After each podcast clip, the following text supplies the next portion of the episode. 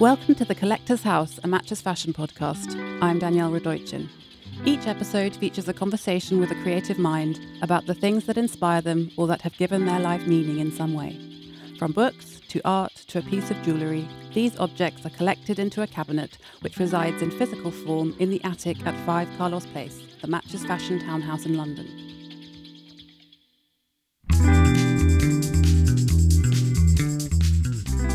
Today, my guest on the show is Tom Sachs, the prolific New York based artist whose work defies categorization.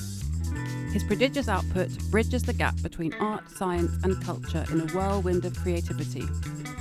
I spoke to him at the Frieze Art Fair in Los Angeles to find out about five things that inspire him.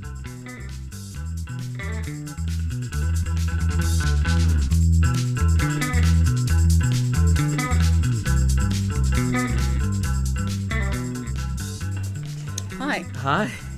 Good Thanks for having here. me. Yeah, it's great to to be here. here. Thanks. You've um, written down some things that last minute that you could think of to inspire you. Well, when you asked, it was tough because I feel like I only make my versions of things that inspire me. So when you asked for five, it seemed easier to give you 500, but to narrow down to five seems impossible. I, in a way, my entire commitment to my life and my art is a cabinet of curiosities, and everything that I make are my dub versions of things that exist in the world. So you're the perfect candidate for this podcast. I am perfect. Thank you for this, by the way, Thanks. Paradox Bullet. So this Okay. is you're here at Frieze. You have a movie showing. So yeah, um, last night we had the West Coast premiere of Paradox Bullets, um, which is uh, the story of a man who's lost his keys in the desert and has to use our dogma to find his way home. and it features Ed Ruscha, The man playing the the character is Ed. Ed is the guy who's lost in the, the, desert. actually the, it's the actually actual Ed, artist. and he Ed. actually is the guy lost in the desert. Wow. And Ed also did the location scouting for the movie. Is it going to go on general release, or Um, how are I- people going to be able to see it? so um, I think I don't know. Is this will this be out today? No, it's not going to be out until mm, a few months from now. Okay, so by then you can go to uh, tomsachs.com or to my Instagram page. Maybe that's the best place. Stop. I've just realised we're live on film. I was Great. thinking in podcast terms. Oh, so it's going wait, out tonight. live. Yeah. Okay, so tonight, Sorry. so go to I go to, forgot. go to my Instagram and click on bio, and it'll it'll take you there. So how have you been around the fair here? No, uh, art fairs are where artists. It's the equivalent of an artist going to the slaughterhouse. This is- Really? we, we don't belong here. This is not about art. Art fairs are about the business surrounding art, which is a different, which is a different activity. Right. Um, uh, art making is a, is a is a sacred, uh, dedicated activity like um, any other performance athletic event that takes a lot of work and focus, and it's hard to do while you're um, inf- uh, being a busy out there being busy being an influencer. Mm. Um, this is so. This is a very different um, kind of thing from what um, inspires me Mm. and art sometimes can be an inspiration but not always. And that's why in the studio people always ask about going to graduate school. And we have a team of a dozen people and sometimes they leave to go to graduate school but they get that's the one place where we encourage bullying and hazing. If you set amounts you're going to go to graduate school because you should really only go to graduate school if you're going to get an advanced degree in, in a vocation like air conditioning, refrigeration, law, or medicine. Something that you need a license Yes. to um, to practice. Otherwise, business school, art school, that stuff you can learn on the street best. So speaking of things that inspire you, the format of this podcast is talking about five things. And what was the first thing you wanted to talk about? Okay, well, let's just go straight to the top. Let's just do it. Yeah. um, the big questions. Yeah. Uh, are we alone and where did we come from? Those are the questions that are uh, answered uh, historically through religion. But in the 20th century, we finally got to go to the moon and kill God and find out uh, or begin to find start to answer those questions by going to Mars and the moon. We have a we have a, an, uh, other planetary bodies so we can understand potentially our past or our future as a, as a planet. We, we go to other worlds not because we fucked up this one and we're trying to create a new home, but so better to understand our life here on Earth. So in my cabinet of curiosities, pick number one is going to be the Apollo era lunar module. the bug that lands on the moon, also used in the Volkswagen ad, um, saying it ain't pretty, but it'll get you there. Um, kind of the greatest triumph of um, industrial design. This thing that's this very crude, non aerodynamic thing that actually landed um, half a dozen men on the moon and brought them back.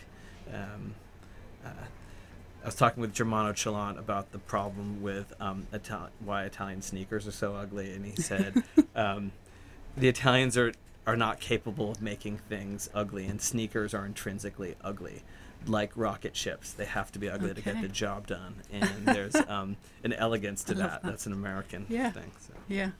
Um, you're, the, you've done a, a, a, a sneaker collaboration with um, Nike. Was that deliberately ugly? Well, the the Mars Yard shoe is a shoe. Uh, just to be clear, Nike makes stuff for for our team, for our studio. Oh, right. and our community. So the Mars Yard was made for our athlete Tommaso Rivellini, who is the guy who made the entry descent landing systems for the um, uh, Spirit and Opportunity, Oliver Scholem.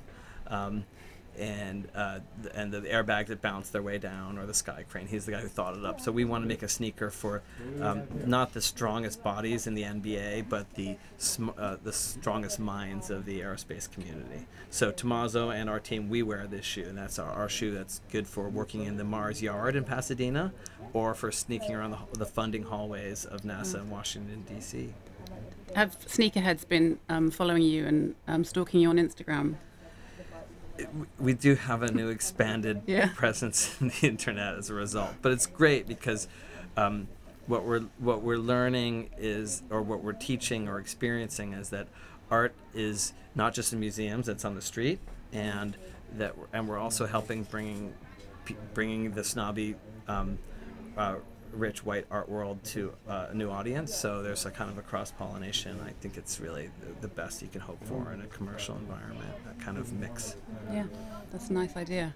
Um, I'm aware we've got not much time, so let's Yeah, crack sorry. on with um, object number two. Okay, so um, but in, a, in a way, you don't get the space program without the horrors of the African diaspora. Um, we got to the moon on African blood.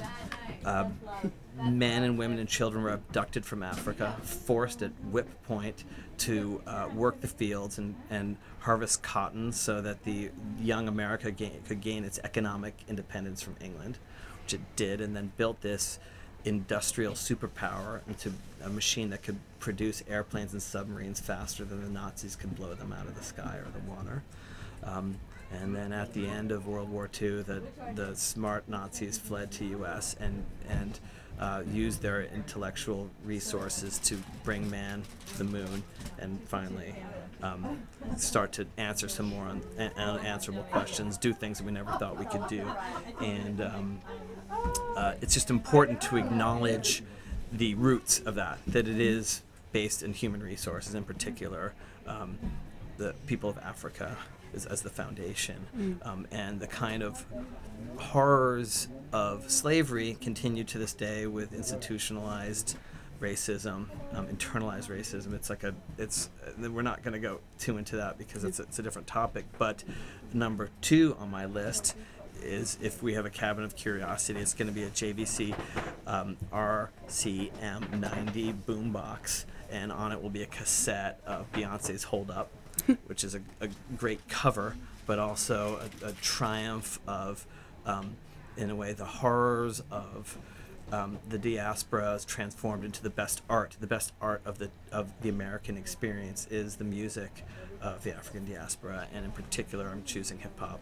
And so imagine a, um, a a TDK endless cassette playing "Hold Up," which is really great because one of the problems with um, hip hop, and we are in the golden age of like of music. You're gonna look back at this time and be like, we had, you know, Beyonce, we had Frank Ocean, we had Kendrick Lamar winning the Pulitzer Prize. It's like it's an exciting time. So now pay attention, you guys. You're all in this. This is this is better than, you know, Jimi Hendrix and uh, you know, the Beatles. This is our time. Um, so uh, you know, the, and one of the problems of our time is there's uh, because of the the ex- explosion of information that any artist who's halfway decent gets blown out of the water and t- takes great discipline to produce a short song. And Hold Up is a short song. It's almost as good as like the Shirelles. Like those, those songs were under three minutes. And even the best artists now are so indulged and, and Yeah. surrounded by yes men that they can't like make something refined. Anyway, Hold Your Up, film's, number two. Yeah, okay, that's great. That's good. Your film's only 20 minutes, right? The 22 minutes. 22 minutes. Yeah. uh, And your 10 Bullets film is also about around 20 minutes, so So we we the the uh, you know the the rule number three of um, Van Neistat's filmmaking school is a, um, uh, is omit unnecessary words. A movie should be no longer than it needs to be. I don't think a sculpture should be any bigger than it needs to be. It could be the size of it. Might need to be the size of a city block, but it could fit in the palm of your hand. It's how all do you know that? That's yeah. That's that's why they pay me the big bucks. It's like, I, it, it, and I don't mean that in a cocky way. I just mean it that um, it, it's a constant discipline and constant refinement. And in the in the case of the movie, it's just killing your darlings and just refining and trimming and trimming, and it's it can be very painful. That's that's that's a difficult thing. Killing your darlings. That's Yeah. the good phrase. Okay, number three. So number three is Otogoze by Chojiro, and that's a tea bowl by this artist named Chojiro Raku, who's the first um, Raku artist. This is a Japanese artist. In fact, he was abducted by um, uh, the. Uh, the Hideyoshi, the guy in the 16th century Japan who unified Japan, who's like the, in the age of the, all the samurai movies that you've ever seen take place in the 16th century. And um, with limited time, we're not going to get a huge Japanese history, but this guy went to Korea, found the best potters, brought them back at sword point, abducted them, made them teach ceramics in Japan, and a generation later, emer- Japan emerged as a leader in ceramic arts. Um, was a roofer. He made roofing tiles, and when the tea ceremony started to become popular, this his kind of like the Henry Kissinger of, of feudal Japan, this guy Sen no Rikyu, hired this roofer to make very primitive bowls. If you can go, uh, you know, to the National Gallery in Japan or the museum, uh, or in, in we're in LA, you can go to, you can go to LACMA and see the incredible collection. You'll see maybe not Chojiro, but similar bowls that have no decoration. They're just the most simple, profound, modern-looking things, and they are in a way the core of the tea ceremony and the tea ceremony is a very important um, uh, object in my space program. We bring the tea ceremony to other worlds because it sort of represents the three reasons why people do anything, which is for spirituality. You know, are we alone? Where do we come from in science or Zen?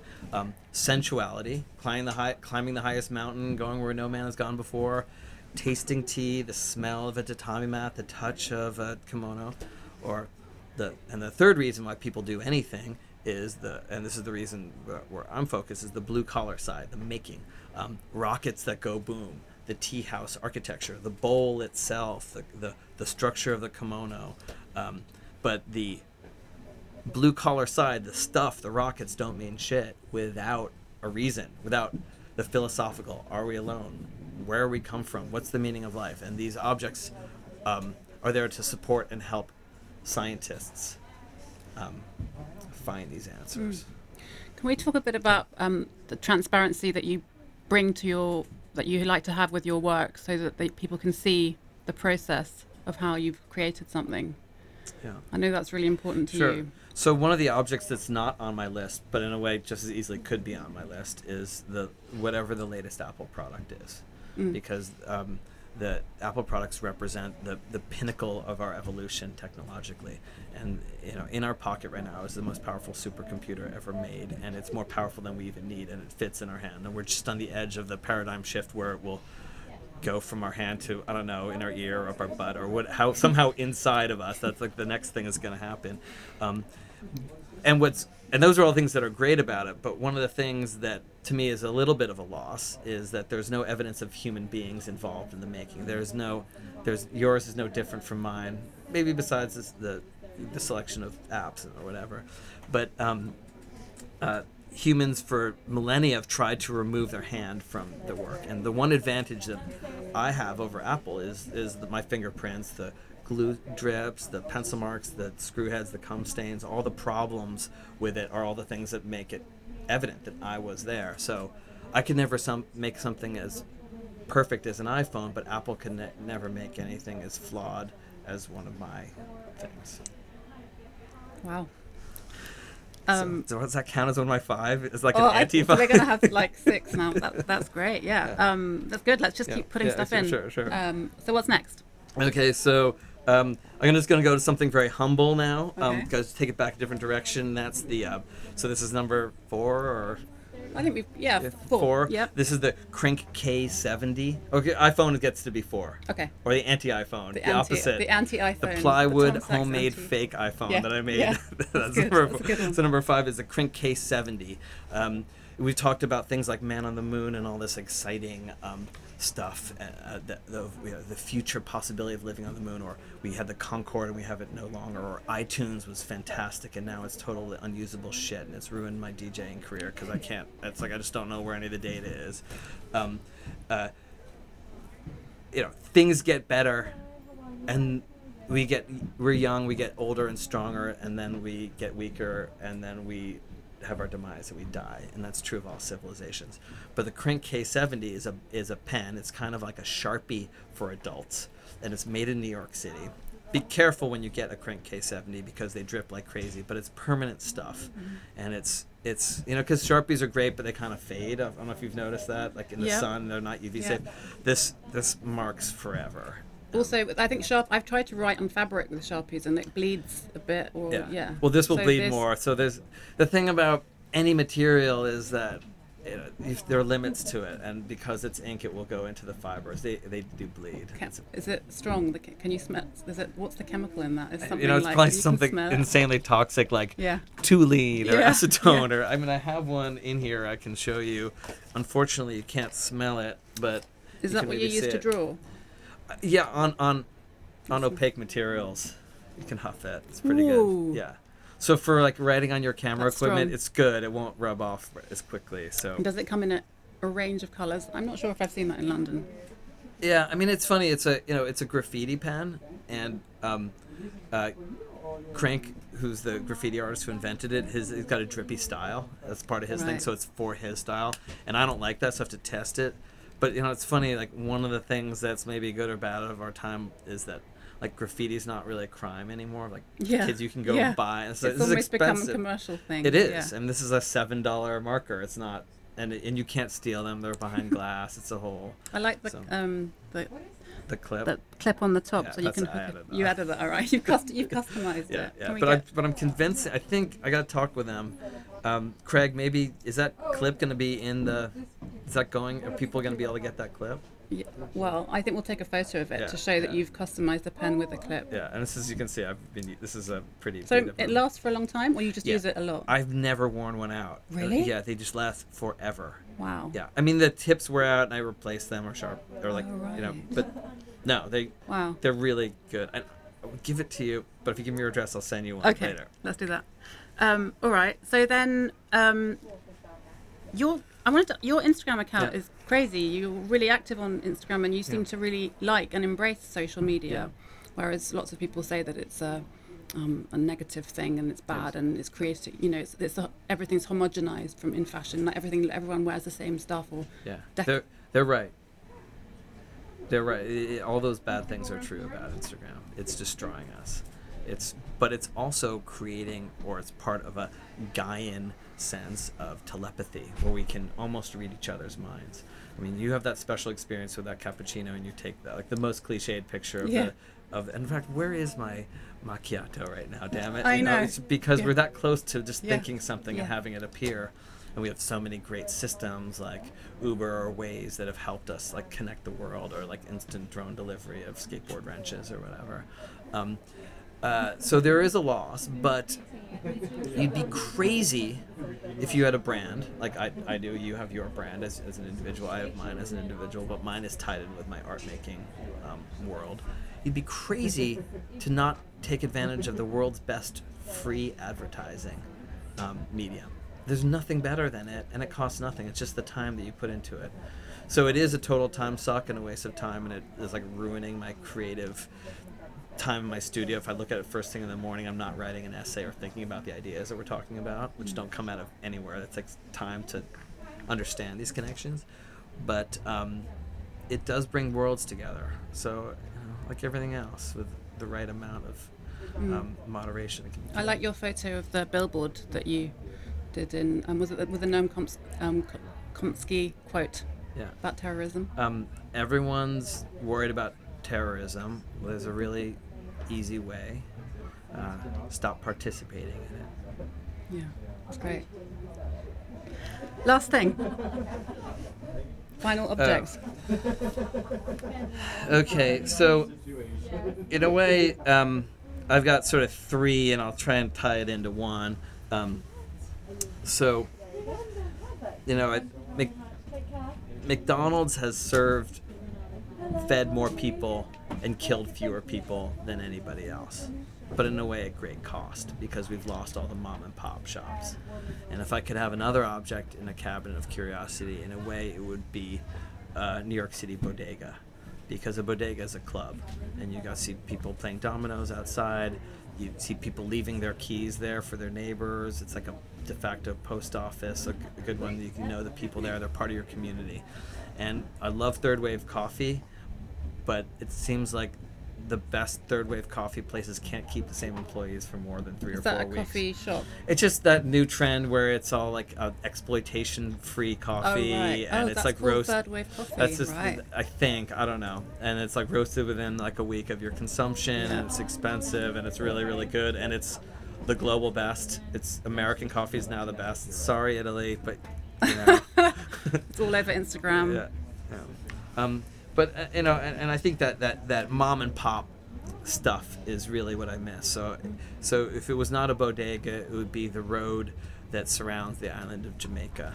where all the commerce is, where every one of these little shacks and businesses is run by a, a family, and they are community centers, and that's something that's increasingly lost in this uh, age of communication ecstasy that we're living. It's hard to keep clubs or houses, and, and that's something that um, we may find another way through the, the device, but it's something that I, I mourn.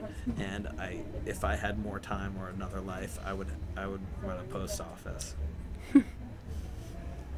You should do a post office art installation. Oh, I know. That'd be so perfect for But you. you know, so we have in our studio, we've had a bodega, and it was a, our, our landlord complained that we that our studio is a storefront in Manhattan on Center Street, and and I have the the windows sandblasted so that I can work there without people knocking on the glass. And he complained that I'm not I'm like, keeping the neighborhood down Oh, really? because it's, I don't have a store selling Yeah. whatever. And so I said, okay, we'll open a bodega for a couple of months, and you know we we sold candy and cigarette Lucy's and beers, and then we turned it into a Swiss passport office for twenty bucks. You could get a, a Swiss passport that we made, and started making all these other activities. We had an art gallery where we had a, a Picasso and a Warhol for sale in the bodega also with a bulletproof glass revolver and, and and this is by the way it's the size of this room it Yeah. was like six feet by ten feet or something um, but it's it's a job it's no Yeah. joke you know you got to deal with everyone the good and the bad and the yeah. ugly Yeah. Well, I think that's a good place to end. thank you Thanks so much, Tom. That's been great.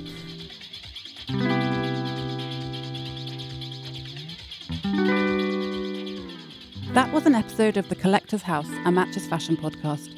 You can find more episodes and more about 5 Carlos Place on the Matches Fashion website, and you can join the conversation on social media by searching for at Matches Fashion, at Matches Fashion Man, and the hashtag 5 Carlos Place. Thanks for listening.